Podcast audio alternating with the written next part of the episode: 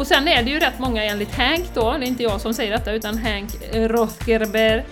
Han säger att eh, de blir, man blir ofta arg och då ska man helst eh, bli arg på den som utlöste det här eh, tillståndet då, som är att man känner sig lite förvirrad och liksom att självbilden inte stämmer. För det är ju så att har du inte någon som är vegan eller i din bekantskapskrets då behöver man ju inte tänka på sitt köttätande som ett aktivt val, bara som det som alla gör. Överallt och hela tiden. Men han säger då att om det är en vegan närvarande, typ du och jag då Jessica, bara man dyker upp och finns, eh, så tvingar man folk att konfrontera sina, sin kognitiva dissonans och det gör dem förbannade. Det är inte jag som säger detta, utan det är Hank.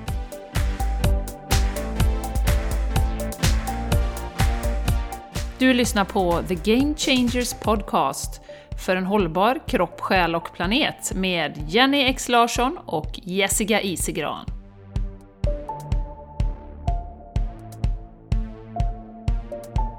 Hej, god morgon, god middag, god kväll eller vad det nu är hos dig när du lyssnar på den här fantastiska podcasten The Game Changers Podcast. Varmt välkommen! Vi är så glada att just du är med oss idag. Och jag som pratar heter Jenny Larsson. Ibland slinker in ett litet X.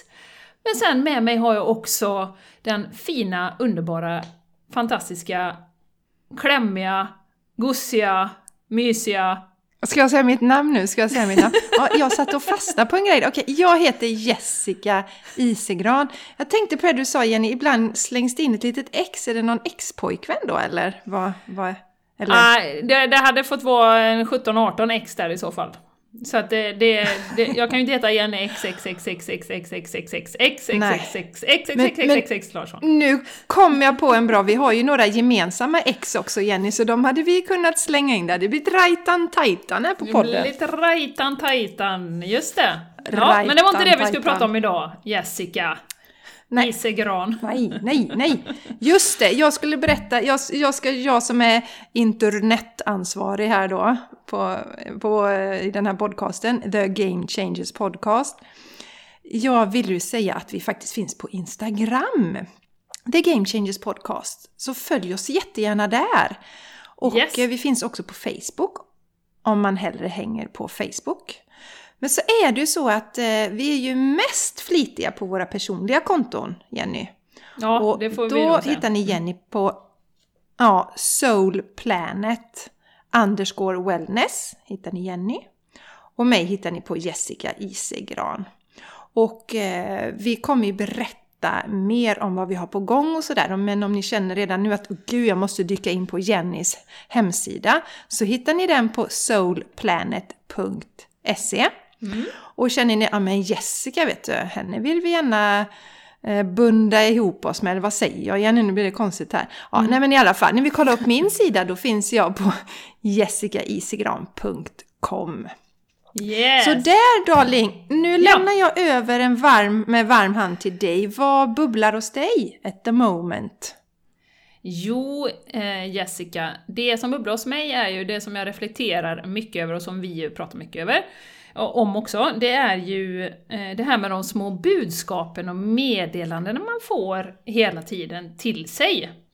Eh, och då kan man ju känna så här att eh, om man nu är, håller på och mediterar och så, och jag känner att ofta så den här bilden som man kan ha, till exempel som jag hade innan, att ja, men ska man sitta och meditera då, kommer man, då ska man sväva på små moln och så ska man få någon sån här fantastisk upp uppenbarelse.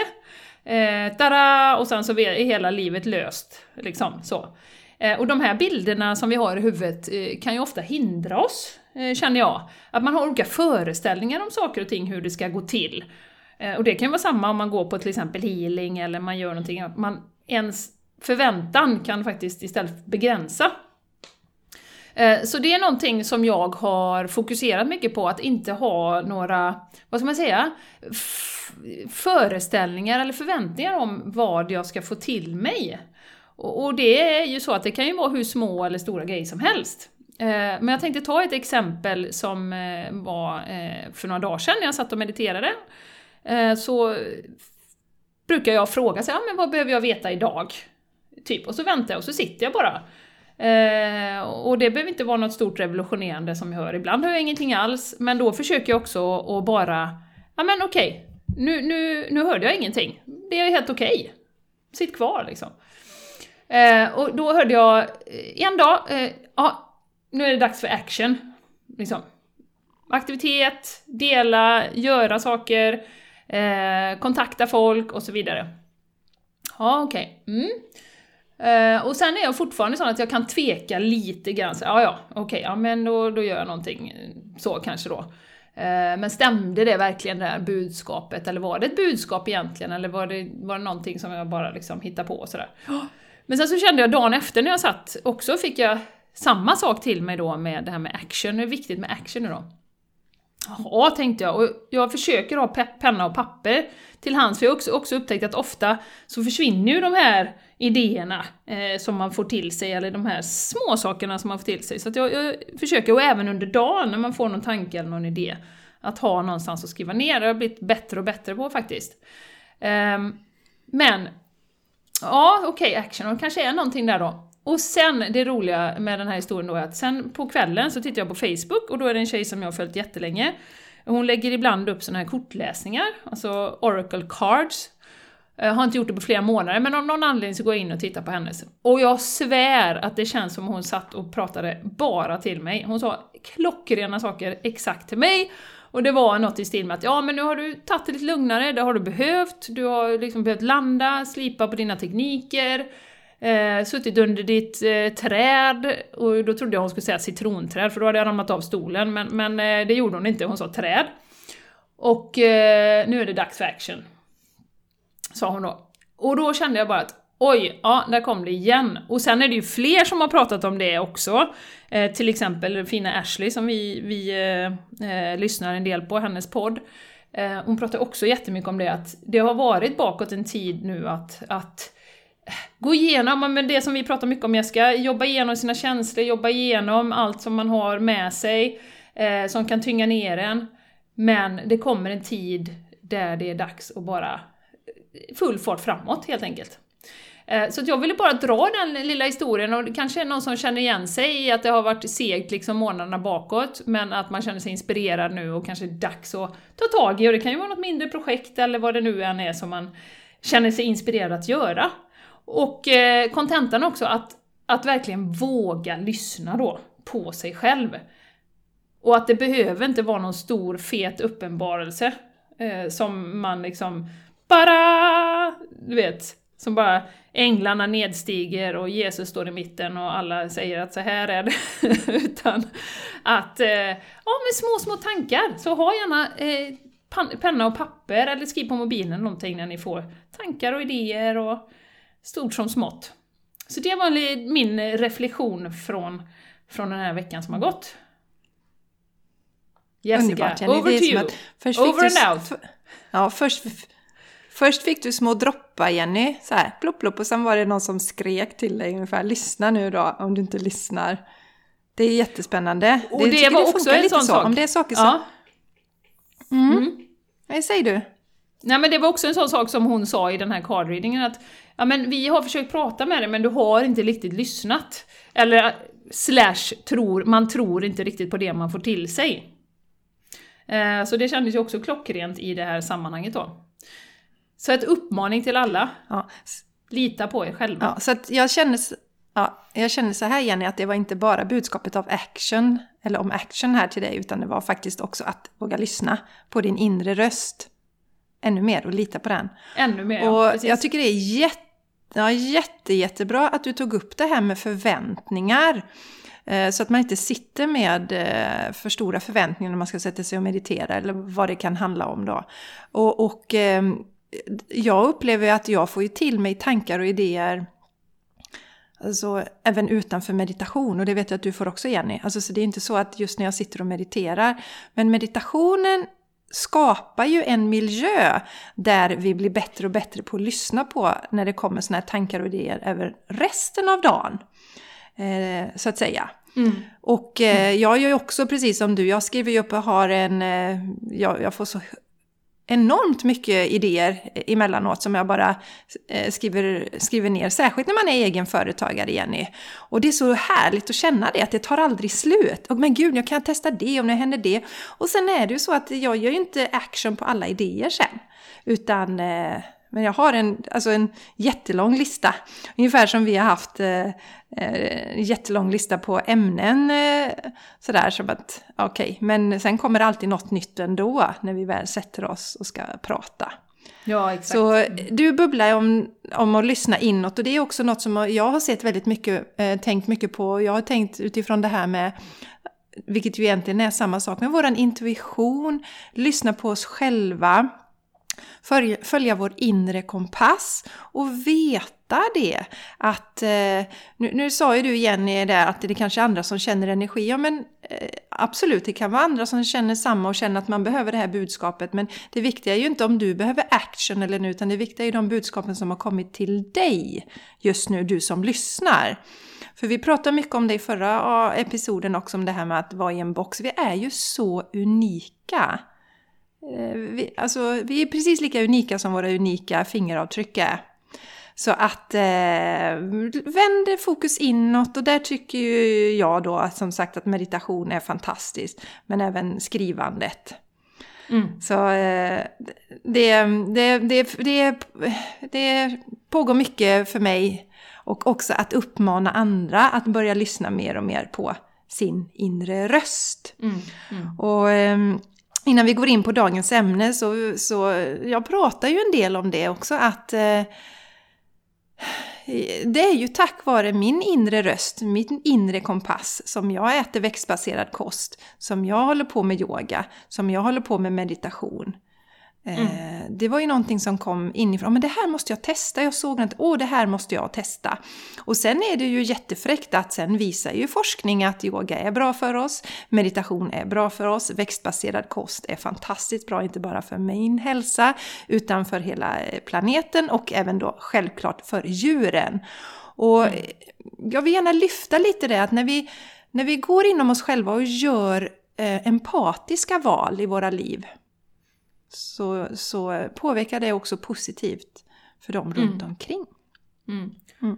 Moraliskt att, eh, riktiga. Mm. Ja, också. Och, och det så som, lyssna som vi, på din inre ja. röst. Mm. Mm. Ja, förlåt jag ska. Säg. Eh, vi hade lite läge i skypen här så jag trodde inte du sa någonting. Det var därför jag började prata. Men eh, som vi sa innan vi började spela in här Jessica också, att det kräver ju ett otroligt fokus att lyssna på sin inre röst. För som vi har pratat om flera gånger tidigare, att vi är så himla eh, tränade i att lyssna på alla andra. Och det är ju någonting som är en livslång resa, tror jag, eh, för oss alla. Sen har vi olika startpunkter i den resan. Någon, någon kanske, ja, som vi nämnde Billie Eilish då, 17 år och eh, ganska ung och, och, går helt sin egen väg. Eh, känns supertrygg och, och, och jättejordad. Men, men eh, den resan att skilja oss själva från vad samhället vill för oss och vad vi själva vill, den, den tror jag kommer pågå hela livet. Och som sagt, beroende på vilket, vilken kultur vi har växt upp i så är olika saker anses som rätt och fel och eh, som en bra väg och som framgång och allt det här. Eh, mm. Och det kräver ett fokus, och... att inte tappa bort sig i det återigen och återigen och återigen. Att man, nej, mm. okej, okay, jag vänder inåt igen, vad vill jag? Nej, nej, nej, nej, nej, lura mig inte nu, nej, ja, vad tycker jag om det här? Eh, även om jag kanske lever med eh, sju köttätare, jag vill äta växtbaserat. Ja, men okej, okay, det är det som är rätt för mig. Så att man hela tiden går tillbaka till sig själv. Så det räcker ju inte att sätta sig och meditera en gång och lyssna på sin inre röst och sen så släpper man det. Utan det jag vill säga med det är ju att det är ett, en kontinuerlig process som man mm. behöver lägga fokus på. Ja, och så vill ju jag säga också, jag vill ju höja eh, ett varningens finger här att var försiktig med meditationen, för den är beroendeframkallande. Eller vad säger ja. du Jenny? Ja. När vi träffades så var inte du lika mycket på, inne på meditation, men nu lägger du en hel del tid på det också. Sen går ju naturligtvis allting i, i, i vågor.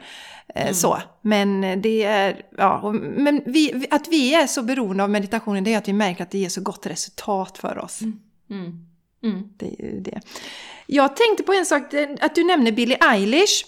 Alltså vi har ju alltid i alla tider haft unga begåvningar. Så det är ju egentligen inget nytt Jenny. Men det som jag har tänkt nu är mycket nytt.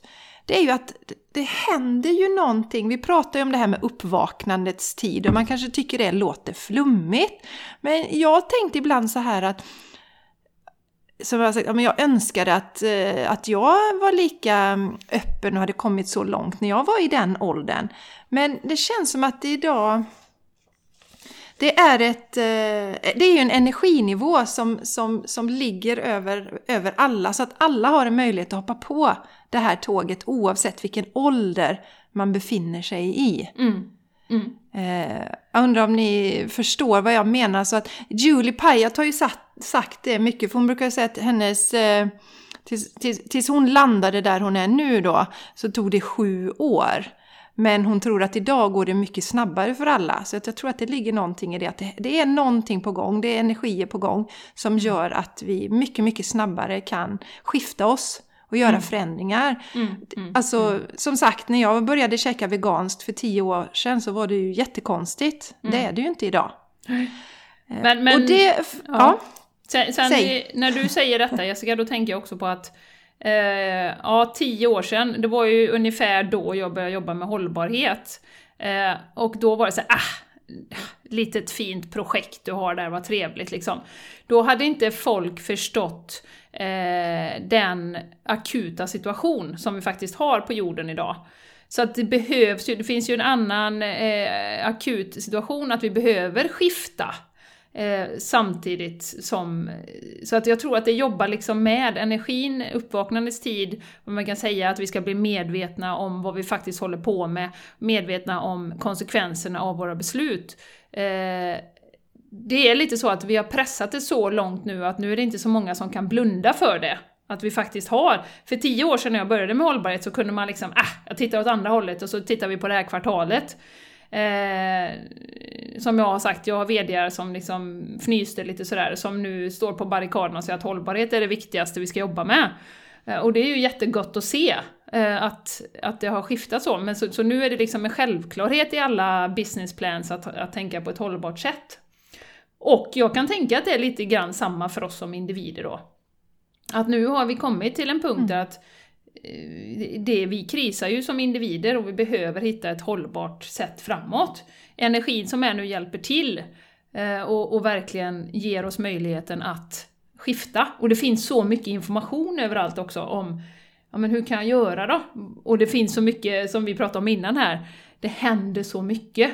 Det kommer nya produkter hela tiden. Det går ju inte en dag utan att man ser att eh, nu hoppar de på växtbaserat, nu hoppar de på och gör produkter utan skinn och nu händer det saker liksom. Så att eh, det är ju en innovationens eh, och vad ska man säga, uppvaknandets tid som sagt. Och jag tror att det är... Mm. Igen. Mm, Har du, har du hört det att till och med Arla börjar med växtbaserad mjölk nu förresten? Nej, brölk. Ja, jag har hört det. Jag Eller har sett, fjölk. jag, fjö, jag har sett det i flödet Jessica. Och vet du vad den roligaste kommentaren som jag såg i flödet var? För jag vet inte, ni som lyssnar, om ni känner till att det har ju varit en, en stor marknadsföringsbattle här mellan Oatly och eh, Arla då. eh, Och, och Arla gör den riktiga mjölken och sådär. Eh, men då, då var det någon som skrev så här att ja, det är ju synd att Arla redan har retat upp eh, hela sin eh, befin... eller de som skulle kunna vara tänkbara konsumenter. Den tänkbara målgruppen här då, det är alltså vi då som köper växtbaserad. För att, för att, och så var det någon som skrev att ja, jag kommer aldrig stödja Arla oavsett vad de säljer, liksom, för att de, de står inte för något som jag tycker är, är hållbart ändå. Och det ligger ju väldigt mycket i det kan jag tycka. Att, eh, jag menar, jag är ju jättetrogen eh, Oatly till exempel, som ju också gör bra produkter. Varför skulle jag gå till Arla och köpa deras växtbaserade? Och det är, så, det, är så, det, är så, det är så synd, för att det är så klantigt av dem att de liksom har retat upp. För annars hade, jag, hade inte de haft det här bettet så hade jag tyckt att, ja men gud, vad, vad trevligt, nu ser de också liksom att det är framtiden. Men, men nu är det bara, pff, nej, jag håller mig till Oatly. Eller de andra Ja, de, de har ju lite, ja, Arla har ju lite jobb att göra det. För att generellt så, så, så, ja man kan ställa sig och man kan tänka, ja men gud, ska man verkligen gå till McDonalds och köpa deras veganska burgare? Ja, det ska man göra för vi ska visa att det är det som är eftertraktat, det är det vi är intresserade av att köpa. Eh, så att, eh, alltså det är ju så att eh, fortfarande lever vi i en värld där pengar styr och, och företagen vill tjäna pengar, då kan vi väl hjälpa dem istället att tjäna pengar på rätt saker istället. Så att, eh, men, men det är ju precis som du säger, de har ju verkligen eh, Ja, de får skylla sig själva lite där Arla, för de har ju betett sig väldigt eh, konstigt mot oss som, som föredrar eh, växtmasserad eh, mjölk då. Vi vill inte dia något annat eh, djur. inte intresserade av det. Ja, det där var ju eh, Men Jenny- ett fint eh, uttalande. Ja, Det är lite det, vi det ska kommer prata om bli... idag. eh, Ja, så här är det. Vi ska nämligen prata idag om varför hatar folk veganer, Jenny? Ja, det kan man verkligen fråga sig. Ja. Vi som är så snälla och fina. Ja, Och det som eh, dök upp först här eh, för mig eh, när vi började prata om det här avsnittet var att vi hade en liten middag här i lördags med spanska vänner. Eh, och de är ju inte, äter ju inte växtbaserat på något sätt. Framförallt inte pappan i familjen då. Han odlar ju grönsaker och grejer, och, eh, men han äter dem inte själv utan han gillar kött. Och de, vi har ju varit hemma hos dem, de har ett sånt där grisben du vet som står, som man skär chamon. Så du vet, jag får ju liksom bara titta åt andra hållet.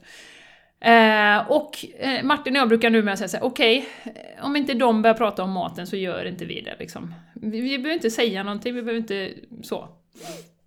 Men eh, det, det går ju inte utan han börjar ju ändå prata om det här med kött och att det var inte så farligt och du vet, och då blir man indragen. Eh, och, och han körde något argument, ja men om alla skulle äta grönsaker, då skulle inte landet räcka till. Eh, vänta lite nu här. Eh, nu, nu är det så att den, hälften av den odlingsbara ytan går till köttproduktion. Ja, du vet, så börjar man liksom rabbla lite argument. Ja, ja, men det skulle ta så mycket vatten, säger han då. Om vi skulle odla grönsaker. Ja, fast en, ett kilo kött kräver 15 000 liter vatten. Ja, men du vet. Nötkött då pratar vi om. Eh, så att eh, det är ju jobbigt när man, när man är så påläst då. Så att, men, men eh, så att man hamnar ju som vegan. Och sen börjar vi dessutom prata om tjurfäktning, vilket han också tycker är helt okej för att tjuren och eh, matadoren har lika villkor.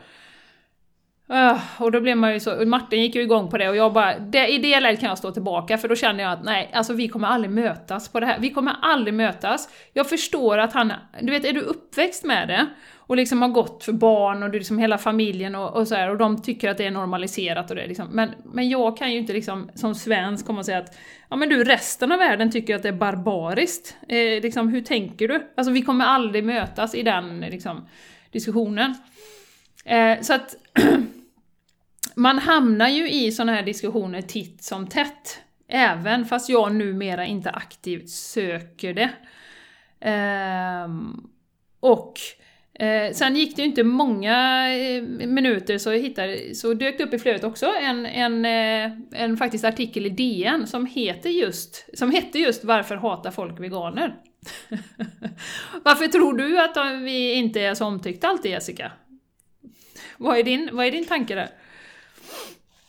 Ja, alltså det måste ju vara för att vi är så himla snygga och fantastiska, Jenny, så folk blir helt enkelt avundsjuka på oss. Alltså inte det, inte det. Nej, det är Eh, inte det. Nej, men vi har ju pratat... Nej, vi har ju pratat om detta tidigare, Jenny, och det är väl det den här artikeln du ska berätta om, det handlar väl just om det att man har tittat på, eh, på hur, hur folk reagerar. Och vi, vi har ju trott tidigare och tänker att det handlar om att om man som individ tänker att man ändå gör rätt så bra saker och man gör rätt och man vill inte skada någon, för att i grunden så vill ju vi, alltså vi är friska människor, vi är inte intresserade av att skada någon annan. Jag har ju berättat detta säkert flera gånger, men man sitter och käkar och så börjar någon att prata om någon humla och så säger de att ja, jag skulle aldrig kunna döda en humla och så sitter man och skär i en kyckling till exempel. Mm, mm. Eh, och, eh, och jag tänker att för både du och jag har ju ätit kött Jenny och, och, och, och druckit mjölk och hela balletten. och jag kan nog tänka också att om man, om man sitter där så tänker man att ja, men jag försöker äta ekologiskt och jag, jag sopsorterar eller vad man nu håller på med va? Och, och, och, och sköter mig rätt bra. Då vill jag ju inte höra att jag gör någonting som är fel från någon annan. Det, det, det, det är ju väldigt jobbigt. Mm. Mm. Ja, just det. Att, nej, men, nej, men du, ja. du är ju på det där Jessica, för att eh, eh, det som den här artikeln handlar om då, eh, det är ju att eh, det är några psykologer som har gått till botten på varför man stör sig så mycket på folk som äter grönt. Och det kan ju vi också säga, men vad är, det, vad är problemet liksom? Eh, men eh, då är det ju så att BBC har tydligen gjort en genomgång kring varför man inte tycker om veganer då. Och då hade han den här, den här journalisten hittat eh, eh, en socialpsykolog som heter Hank Rothgerber. Och han, den här socialpsykologen, han beskriver det som att, eh, precis som det du säger Jessica, att det blir ju en inre mental strid. Alltså, eh, man vill se sig själv som jädra schysst, eh, liksom, man gör sitt för att dra sitt så till stacken för en hållbar värld. Men någonstans så vet vi att ja, men köttproduktionen är ju inte bra på den nivån som det är idag, det orsakar lidande, gigantiska utsläpp, det har vi ju pratat om, framförallt nötköttet då, eh, jättestor klimatpåverkan. Sen har ju många också hund eller katt hemma. Eh, de gillar djur, man kanske rider, gillar hästar, eh, och om du vet, likar gulliga djurfilmer på, på Instagram när det kommer så här, åh vad gulligt med en gris, du vet, åh den var söt. Ja. Eh, och det då som han menar då, Hank då, han säger att eh, det är ju där krocken sker då. Och det blir en så kallad kognitiv dissonans. Eh, och det är ju det att självbilden som man har då av sig själv, det stämmer inte med ens beteende. Alltså, du, det som jag brukar tänka, det finns ju en, en, det finns en som, som tecknar, har du sett den Jessica, som heter Vegan Sidekick? Som gör ganska så, alltså råa teckningar. Eh, ja. Eh, han, eh, han eller hon, det, det, vet man inte vem som ligger bakom. Eh, men det är ofta så här, ja men du gillar väl djur? Jajamän, jag har hund. Ja, okej. Okay. Eh, men du skulle aldrig betala någon för att döda ett djur? Nej, nej, nej. Nej, men du, äter du kött? Ja, ja, ja, det gör jag, så här, men de har haft det bra och de... Så, här, och så, så blir det ju precis det som är den kognitiva dissonansen då.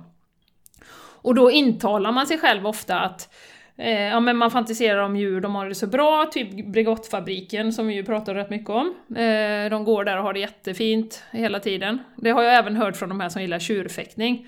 Att de här tjurarna, ska du veta Jessica och alla ni som lyssnar, de har ett riktigt bra liv. De går på gröna ängar, betar och liksom behandlas som kungar. Ja, så att sen kan man plåga ihjäl dem framför en stor publik. Så det, det är helt okej okay då. Eh, och också det att man frikopplar maten från dess ursprung. Eh, det berättar hon också på den här middagen, det kom, kom jag på nu. Eh, de hade en, eh, en kompisfamilj som hade gått ut och fått en sån här helstekt spädgris. Och så har de tre små barn. Helstekt spädgris hade kommit in på bordet, alla tre barnen började gråta. Och vägrar äta gris sen dess då.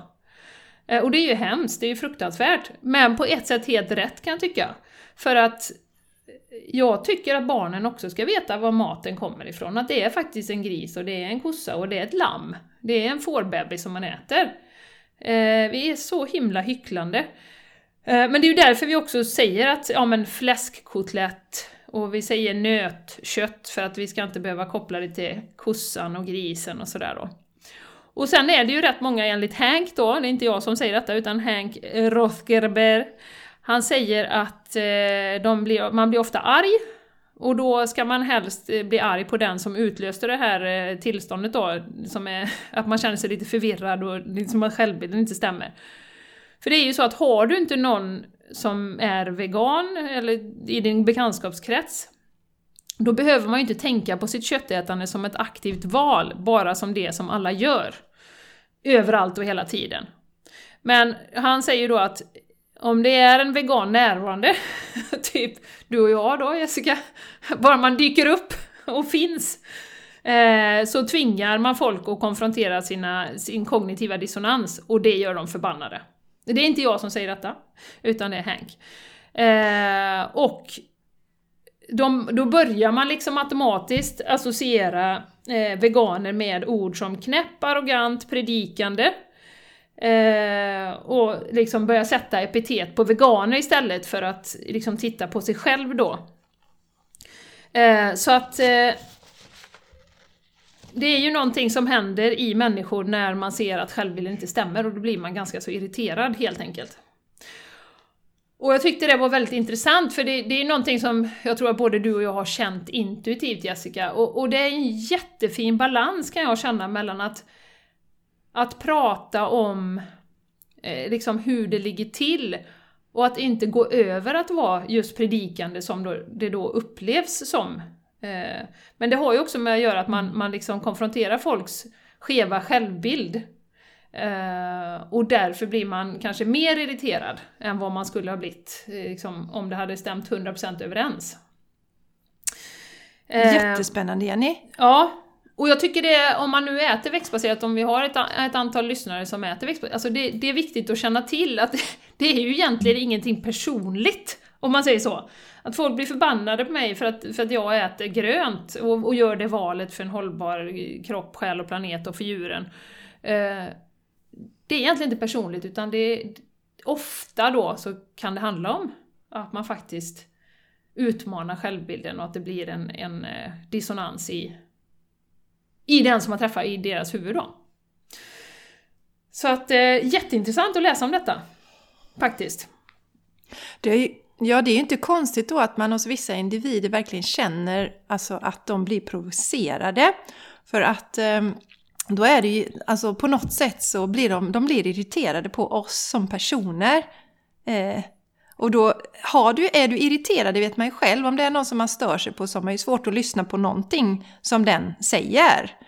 Och eh, nu är det inte så där jättemycket som jag käkar med eh, alltså i större sällskap för tillfället och sådana sammanhang. Men det var ju mer när jag, jag var anställd och om man var iväg på konferens och så, så kanske det var kollegor som jag inte pratade med sådär i dagligt ta, eller dagligen, men så hamnar man vid samma bord och bredvid varandra. Och, jag vet ju särskilt en kille där som, som, som provocerade något vansinnigt, alltså provocerade mig då.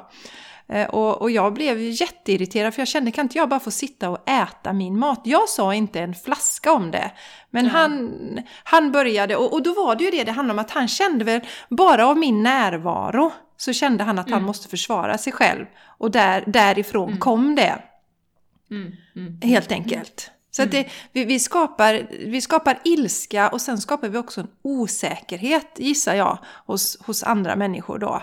Eller mm. det är inte vi som personer utan det är konceptet som skapar, skapar mm. detta. Mm. mm. Och som sagt, som, som du var och på finns innan. det något... Ja. Mm. ja. Eh, har har de på... tittat något på Jenny... Ja. Har, har de tittat något på Jenny hur man skulle kunna hur man skulle kunna bemöta det här då? Så att, eller är det kört redan från början? Finns det något sånt? I, hur ska eh, jag... In, inte vad jag vet. Eh, men jag, jag tänkte jag skulle titta in på han Ross Gerbers senaste forskning, för det har de länkat till här också. Men där tittar han mer på Eh, det är så roligt. Meat-related cognitive dissonance. Så han tittar alltså på de psykologiska strategier som allätare tar till för att förlika sig med sin diet. Eh, så man liksom tar till olika argument för att jag äter det här därför att, antar jag då. Men eh, jag vet inte om det som du nämner, men jag ska kolla in lite på honom och se om det finns eh, någon vidare forskning. Eh, ja, hur man kan bemöta och så. Men, men där, det har vi ju pratat mycket om att Alltså att bara komma från, från kärlek, omtanke och eh, alltså empati eh, så tror jag att sakta men säkert så kommer man att eh, kunna eh, påverka de som är mottagliga. Helt enkelt. Ja. Mm. Ja, alltså man, och, och, det handlar ju, det är ju också väldigt mycket också då att man själv försöker att inte gå igång på detta Jenny. Mm. Ja, Mm. nu, nu, jag kan säga Jenny, eh, jag stängde av min kamera för jag tycker det laggar så. Så att Okej. eh, Mm. jag stängde av kameran. För att vi sitter och pratar i mun på varandra. Det blir väldigt tokigt. Eh, nej men just att, att man själv inte då eh, går igång på den energin också. Utan man försöker hålla sig lugn i de situationerna. Och som du sa här innan Jenny, att det handlar inte om oss. Man ska inte ta det personligt. Utan det handlar om den som sitter där på andra sidan. Mm. Och eh, det som händer också är spännande, har vi också pratat om det som händer inom oss när vi lägger om kosten. När vi gjorde det, det var ju att det var som sagt, jag har sagt det många gånger, att jag la ju om kosten av hälsoskäl initialt och du la om den av hållbarhetsskäl. Även om du också, och jag gillar ju djur med Jenny, men du var ju vegetarian för, mycket för djurens skull. Så händer ju någonting sen när man öppnar upp och man blir mer känslosam och, och kan inte blunda för sådana saker. Eller reagerar på sådana saker som man inte reagerade på alls tidigare. Eh, Jag kan till exempel säga nu jag såg Anine Bing eh, i henne på Instagram då. Eh, Hon, det är ju en spännande affärskvinna och sådär inspirerande kvinna. Men hon la upp en bild där hon sitter i en skinnfåtölj och så har hon skinnbyxor på sig. Och sen så skriver hon någonting om så här, eh, gör, gör ett hjärta om du, eh, alltså kommentera med ett hjärta om du går igång på det här med läder lika mycket som jag, typ så. Och så känner jag bara, nej, det gör jätteont i mig när jag ser det här. Och sen när man kollar igenom kommentarerna så är det ju nej men, 50-tal, säkert ännu mer, nu får nog ganska för Alla bara, yes, underbart, jag älskar skinn också och sådär. Eh, och eh, så tänker jag så, nej men, ah, för ena stunden så, så, så naturligtvis, det har ju blivit fler som har vaknat upp och vågar se de här sakerna och känna. Men majoriteten gör ju inte det. Och då, sådana tillfällen blir det så himla tydligt hur, hur vi fortfarande är en minoritet som, Mm. som har vågat öppna upp för det här och känna känslorna. Och jag tänker spinna vidare lite på det för att jag tror ju att detta också har med det här med manliga, kvinnliga energier, det manliga patriarkatet som vi har levt länge som handlar om att stänga ner våra känslor, bara köra på, lägga locket på. Eh, Men det kvinnliga handlar mycket om att känna känslorna, känna empati och, och de delarna. Och de, de sakerna stänger du av inom dig, du bara trycker ner det. Mm. Och, men, men jag tror att det händer saker där så att jag tänker... Ett sidospår här vill jag berätta om. Jag har ju en YouTube-kanal och varje torsdag lägger jag upp en film där jag berättar om något ämne. Och då har jag lagt upp en som heter Våga känna alla känslor. Och den har fått eh, relativt väldigt många visningar. Vilket jag tycker är fantastiskt roligt. Vi behöver prata mer om det här och vi behöver våga känna känslor. För det här går i varandra. Mm, absolut. här, alltså generellt så vågar vi inte vi känna känslor. Vi har ju pratat om detta Jenny.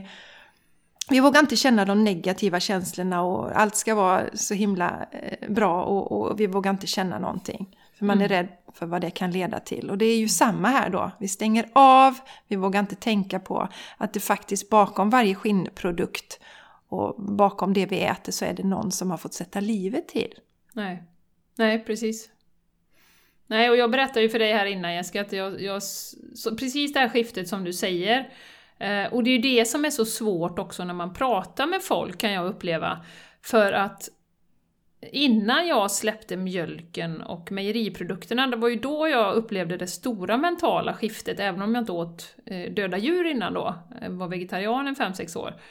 Eh, men när jag släppte mejeriprodukterna, det var ju då jag verkligen, precis det här som du upplever också, med att empatin bara sköljde ju över mig som en, som en våg.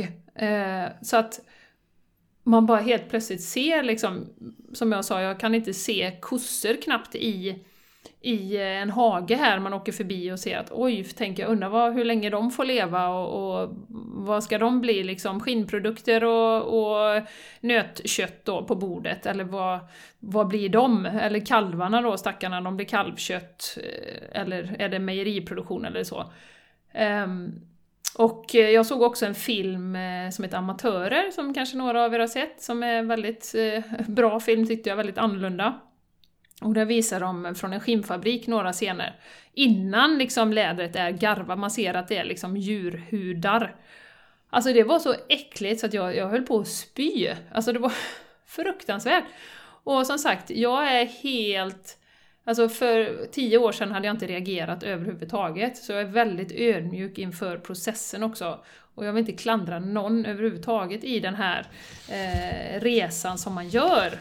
Eh, men precis som du säger Jessica, att faktiskt se att ja, men herregud, det här har varit ett levande djur som hade känslor, som hade ett, ett medvetande. Som vi bara liksom födde upp, hade ihjäl och utnyttjade till produkter. Så. Eh, och det finns ju så himla många fina, fina veganska produkter idag som, eh, som eh, när vi var i Granada till exempel, både Malva och Martin köpte ett par veganska skor. De ser ut, det ser ut nästan som skinn, inte riktigt, men nästan jättefina skor som Martin köpte. Uh, och det och jag menar, jag, jag ska snart köpa ja. nya ridstövlar. Uh, och finns också jättemycket veganska ridstövlar nu, så det tänker jag köpa nästa gång. Uh, för det känns mm. rätt i hjärtat. Mm. Så att det finns ja, alternativ. För där har man ju också en balans i Ja, där har man ju också en balans. För jag har ju några skinnprodukter. Jag har skinnstövlar som jag har som är cirka 10 år gamla. Jag vårdar alltid mina skor, tar hand om dem och klackar om dem och sådär så att det ska hålla länge. Eh, och eh, då kunde man ju tänka att ah, men, oh, nej, jag kastar bort dem och, och, och, köper något nytt. Men då är det ju en hållbarhetsfråga också. Så eh, jag kommer vårda dem så, så länge det går. Och sen, men nästa gång när jag köper så kommer jag inte köpa sådana, alltså skinnskor då till exempel. Och där vet jag också vid Rich Roll och eh, Julie Pyatt som vi pratar en del om. Rich Roll har ju en fantastisk podcast, så har ni inte lyssnat på den ännu så lyssna på den nu. De bjöd ju hem eh, PETA, eh, alltså en djurrättsorganisation. Och eh, det var, det var någon som skulle gästa hans podcast och då var de lite sådär fundersamma, hur ska vi göra med våran skinnsoffa? Mm. ska vi gömma undan den eller vad gör man? Man är ju inte så av med en soffa så himla lätt. Och, och då, ah, den fick ju vara kvar och så pratade man och då sa ju hon som kom just det där att ja men alltså det handlar ju om att när man har blivit medveten att då göra medvetna val efter det och mm. tänka mer sen. Att kasta mm. bort soffan, det är ju inte till någon nytta egentligen. Nej. Men att om du går och köper en ny soffa eller nya skinnskor och sådär, då fortsätter du att bidra till, till, att, eh, till lidandet. Mm. Mm. Ja, precis. Mm. Och jag, jag, sitter och tittar nu på mina katter här Jenny också. Alltså just det där, om det är någon, man ser på Facebook om det är någon katt som någon tror har blivit vanvårdad eller någonting sånt. Vilket ramaskrik det är! Vilket mm. hat det kan bli bland mm. människor. Men det är ju ingen av dem som är veganer. Nej. Så det är ju det här Nej men det är ju det som är det knepiga. kognitiva dissonansen Ja, det där. är den kognitiva dissonansen. Och som sagt, i alla fall i min resa så kom ju inte medvetandeskiftet, det är ju det, det, är ju det jag vill komma åt, att det kom ju inte förrän efter jag hade slutat med allting. Uh, man skulle ju gärna vilja att det gick att installera i folk innan, innan så att man inser att oj, mm. ja, jag måste skifta. Eh, så. Sen tror jag i och för sig att, som, som du var på i början här med energin Jessica, och all kunskap och allting som finns och som faktiskt kommer fram nu. Det är ju väldigt mycket som har varit i det dolda, eh, ja men till exempel den här Alagården som var i Sverige. Eh, mycket sådana missförhållanden som dyker upp nu och jag tror inte det är en slump utan jag tror att det är meningen att det ska komma fram och att vi någon gång ska få se vad vi, vad vi är med och bidrar till egentligen. Eh, och mm. återigen, det har, alltså någonstans måste man ställa sig frågan, vill jag vara med och bidra till det här? Eh, fortsätta med det, precis som du sa där, fortsätta köpa skinnskor, fortsätta köpa mjölk. Eh, när det som sagt, för hundra år sedan kanske det var nödvändigt att ta lite mjölk av kossan för att vi var sju barn och hade inte så mycket mat. Men vi tog hand om kossan tills den dog. Eh, de, de fick inte liksom på löpande band slaktas när, när mjölkproduktionen gick ner. Och sen så nya kossor in i, i produktionen och kalvarna har man ihjäl direkt. Utan det var ju ett, ett hållbart en hållbar cykel på ett annat sätt än vad det är idag. Ja, och en ömsesidig respekt också Mm. var det ju mot kossan då. Man var ju rädd om den kossan man hade, eller de kossorna man hade. Ja. Eh, Det finns ju inte idag. Det är ju helt avkopplat. Nej. upplever jag. Det finns ju säkert naturligtvis bönder som tar hand om sina kossor eh, bättre än vad andra gör. Men just det här industrin när det är så känslokallt och det, det pratar man ju också om att, att eh, ska du jobba med, med slakt och sånt så får du stänga av dina känslor. Och vad gör det med människor egentligen? Mm, mm. Ja, precis. Och jag skulle Du vilja... skapar ju robotar. Ja, exakt. Och det finns ju till och med forskning som visar att, eh, jag vet inte om jag har nämnt det någon gång på podden, att runt där det ligger slakterier och sånt så är både misshandelstal och mordtal mycket högre. Eh, för att de blir, det blir en avtrubbning i eh, den hanteringen av djuren så att säga. Och då tar man med sig det in i livet sen. Det är tragiskt. Men det jag skulle säga Jessica, innan, jag skulle vilja komma tillbaka till det här som du sa, eller som vi pratade om i början med meditationen och det. För jag tror ju givetvis att också att det är en parallell resa. Eh, för att ska man höra sin inre röst och liksom känna vad vill jag, vad är rätt och fel, vad är moraliskt rätt, vad är moraliskt fel? Då kan man ju inte på, fortsätta sitt liv på autopilot i stress och press och liksom aldrig ta tid för sig själv. Eh, så jag tror ju att det är, en, det är en parallell resa, om jag tittar på mig själv då med, med när jag blev vegetarian, det var ju ungefär samtidigt som jag startade eget företag, jag började med healing, jag började nosa på det här med yoga, meditation och allting sånt. Och, och successivt så skapade jag ju mer utrymme för mig själv. Ditchade köttet, det kändes inte rätt. Eh, liksom, och, och sen successivt utvecklades. Men, men utan att ha gett tid för ja men vad tycker jag egentligen? Vad, vad är rätt för mig? Utan att ha gett det utrymmet. Eh, så är det ju, alltså jag menar att det går hand i hand med de här valen. Och det är kanske det som gör att det är en utmaning för många människor att se det, för man kör på på autopilot och man har inte den tiden att reflektera. Förrän man då kanske hamnar med en vegan vid bordet som, som helt plötsligt liksom får en att ifrågasätta det som man väljer eh, på sin tallrik till exempel då.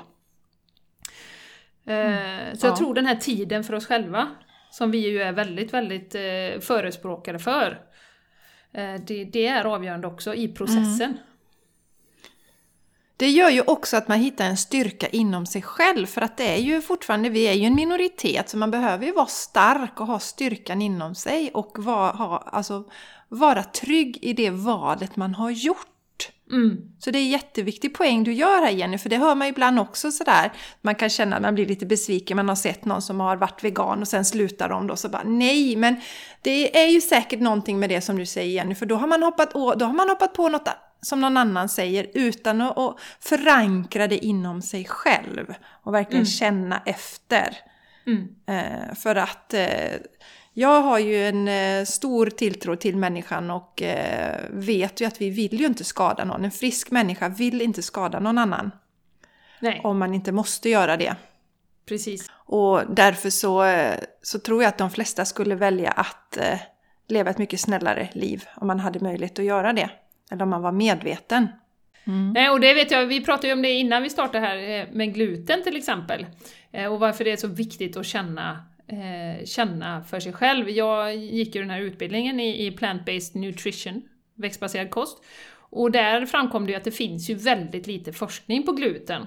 Eh, och glutenintolerans och celiaki och det här. Så att, eh, men det är väldigt många som mår bra av att inte äta gluten och då ska man ju lyssna på det. Eh, och lyssna på sin kropp. Eh, och inte liksom invänta forskningen, för att skulle vi bara gå på forskning då skulle vi inte komma någon vart. Eh, den laggar ju, eh, så att det, det, det, vi behöver ju väcka upp den här inre rösten och våra kroppar också lyssna på vad de faktiskt behöver. Ja, för det är Och viktigt där som du säger nu, för om någon säger ja, men jag, jag, äter inte, jag äter inte gluten för att jag känner att jag mår bra på det. Ja, bra av att inte äta det. Och så kommer de säga, ja men det finns ingen forskning på det.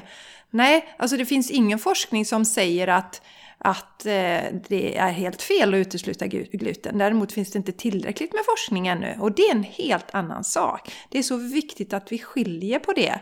Och återigen då, ska vi gå och vänta på allting innan forskning? Alltså, människan har ju inte utvecklats för att vi har följt forskningen hela tiden. Utan det är ju för att vi faktiskt har följt våra, våran inre röst och, och testat oss fram och sådär. Mm. Så att eh, där, det, ja, jag tycker att det är, det, det, det är så mycket där. Man får en bank i huvudet då. Ja, men det finns ingen forskning på det. Nej, för att man har inte gjort den forskningen ännu. Nej, Nej det kanske inte ligger några pengar i, i den gjort. forskningen just. Nej. Det är ju mycket det Nej, som styr. Vad kan exempel. du tjäna pengar på och vad, vad, kan, vad kan man eh, faktiskt tjäna pengar på lång sikt? Och det, till exempel kvinnosjukdomar mm. har ju varit väldigt underdimensionerade bakåt i tiden av många olika skäl. Eh, men, men eh, det är inte, man kommer inte tjäna lika mycket pengar på det, har vi ju pratat om tidigare. ja, så summan av kardemumma Jessica. Du som äter växtbaserat, ta det inte personligt om eh, folk blir upprörda Nej. och irriterade runt omkring för det finns faktiskt eh, psykologiska mekanismer som, som eh, utmanar, kanske utmanar den som sitter mitt emot dig. Så är det ju. Och, ja. ja Jenny, så nu växte hornen lite på mig så då kan man ju säga då för att spä på det när man sitter där och äter så ser man då hur den icke-veganska eh, bordsgrannen börjar pysa eh, av irritation så kan man säga jaha, det är ett typiskt fall av kognitiv dissonans säger man då för att späda på. Jaha, lider, lider herrn av kognitiv dissonans? Oj oj oj! Finns det inga piller mot det nu för tiden? Nej, och då kommer man ju bli ännu mer den här eh, uppblåsta veganen. Nej, utan det vi förordar, Jenny, det är ju det att som vi hela tiden jobbar med dig själv, hitta din inre styrka, meditera mycket så att du klarar att möta eller rättare sagt så du klarar att inte drabbas av dem runt omkring dig. För de kan ju vara rätt elaka, några av de här som känner sig hotade. Mm. Vi får rätt så elaka kommentarer. Men att då Absolut. att eh, ta hand om dig själv så att inte du tar illa vid dig och är medveten om att det faktiskt inte har någonting med din person att göra. Mm, mm, mm, mm. ja, och jag tänker om det nu finns eh, lyssnare eh, som kanske äter kött och, och, tycker att det är helt okej okay, eh, och kanske också blir irriterad på, på folk som äter växtbaserat ibland. Att, eh, det, det kanske är ett, en släng av kognitiv dissonans som har drabbat dig. Nej, men skämt åsido. Vi, vi är fullt, jag har full respekt för hela den här processen, eh, men vi pratar ju jättemycket om kosten Jessica, för det är ju så viktigt i eh, som vi ser det i skapandet av en hållbar liksom, planet och för att vi själva ska må bra. Så, att, så att vi ser ju det som en nyckel till mycket och den låser upp så mycket empati och så mycket kärlek och så mycket medlidande och öppnar liksom ögonen på ett helt annat sätt det är ju därför vi pratar så mycket om det. Eh, och vi tycker att det är så oerhört viktigt för planetens framtid. Eh, sen är det ju intressant att gräva upp sådana här saker då som, som när man som vegan har varit det som jag nu då i tre år och du ännu längre. Att, att förstå vad som faktiskt pågår inom människor. Eh, och att man inte som sagt behöver ta det så himla personligt alltid utan man kan faktiskt se att det är någonting som som kan provocera för att, att man liksom inte är överens med sin självbild då. Ja, så jag vill ja, bara säga det. Jenny, en mm. fantastiskt fin, ja, fin slutkläm och jag skulle vilja säga, nu kommer jag att tänka på, jag vet inte eh, om ni som lyssnar på det här är i min och Jennys ålder, det vill säga runt 50, så kanske ni tittar på Bullen. Det här. Kommer du ihåg Bullen Jenny? Jajamän. Eh, du menar ja, personen på filmen säga... har ingenting med frågan att göra? exakt, exakt, exakt. Den bullen. Ja. Och, men, det, men Jenny, de sa innan där Jenny, det mm. de sa innan, innan var just att, och som, som vi brukar säga, så sa man ju det här då, ja, att personen det. på bilden har ingenting med frågan att göra. Och, och då kan vi använda två delar i det. Och det ena är då att faktum är att vi har ingenting, vi som äter växtbaserat, vi har ingenting med, med andra människors reaktion att göra.